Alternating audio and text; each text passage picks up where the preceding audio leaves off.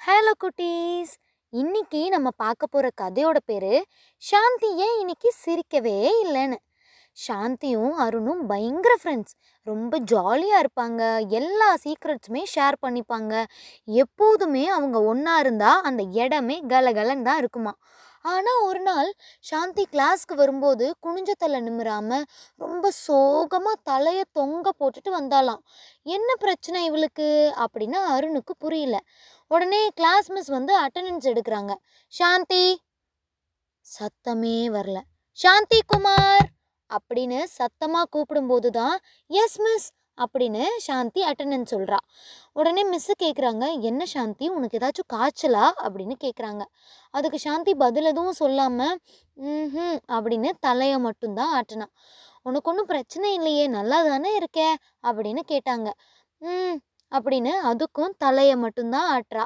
நிமிந்து பேசவே இல்லை சாந்தி. இவளுக்கு என்ன பிரச்சனை? அப்படின்னு யாருக்குமே புரியல. கிளாஸ்மேட்ஸ் எல்லாம் கேட்குறாங்க உங்கள் அப்பா நல்லா இருக்காரா? உன் வீட்டு நாய்க்குட்டிக்கு ஏதாச்சும் ஆச்சா என்ன?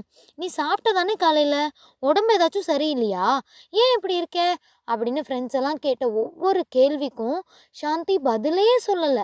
தலையை மட்டும் ஆட்டி ஆட்டிட்டு அமைதியாக இருந்துட்டா. இப்போது அருணுக்கு ஒரு பயங்கர ஐடியா வருது.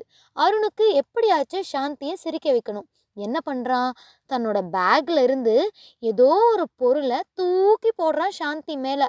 அச்சோ என்னது இது? அப்படின்னு தெரியாமல் சாந்தி அதை கேட்ச் பண்ண ட்ரை பண்ணி அதை அவள் பிடிச்சிட்டா.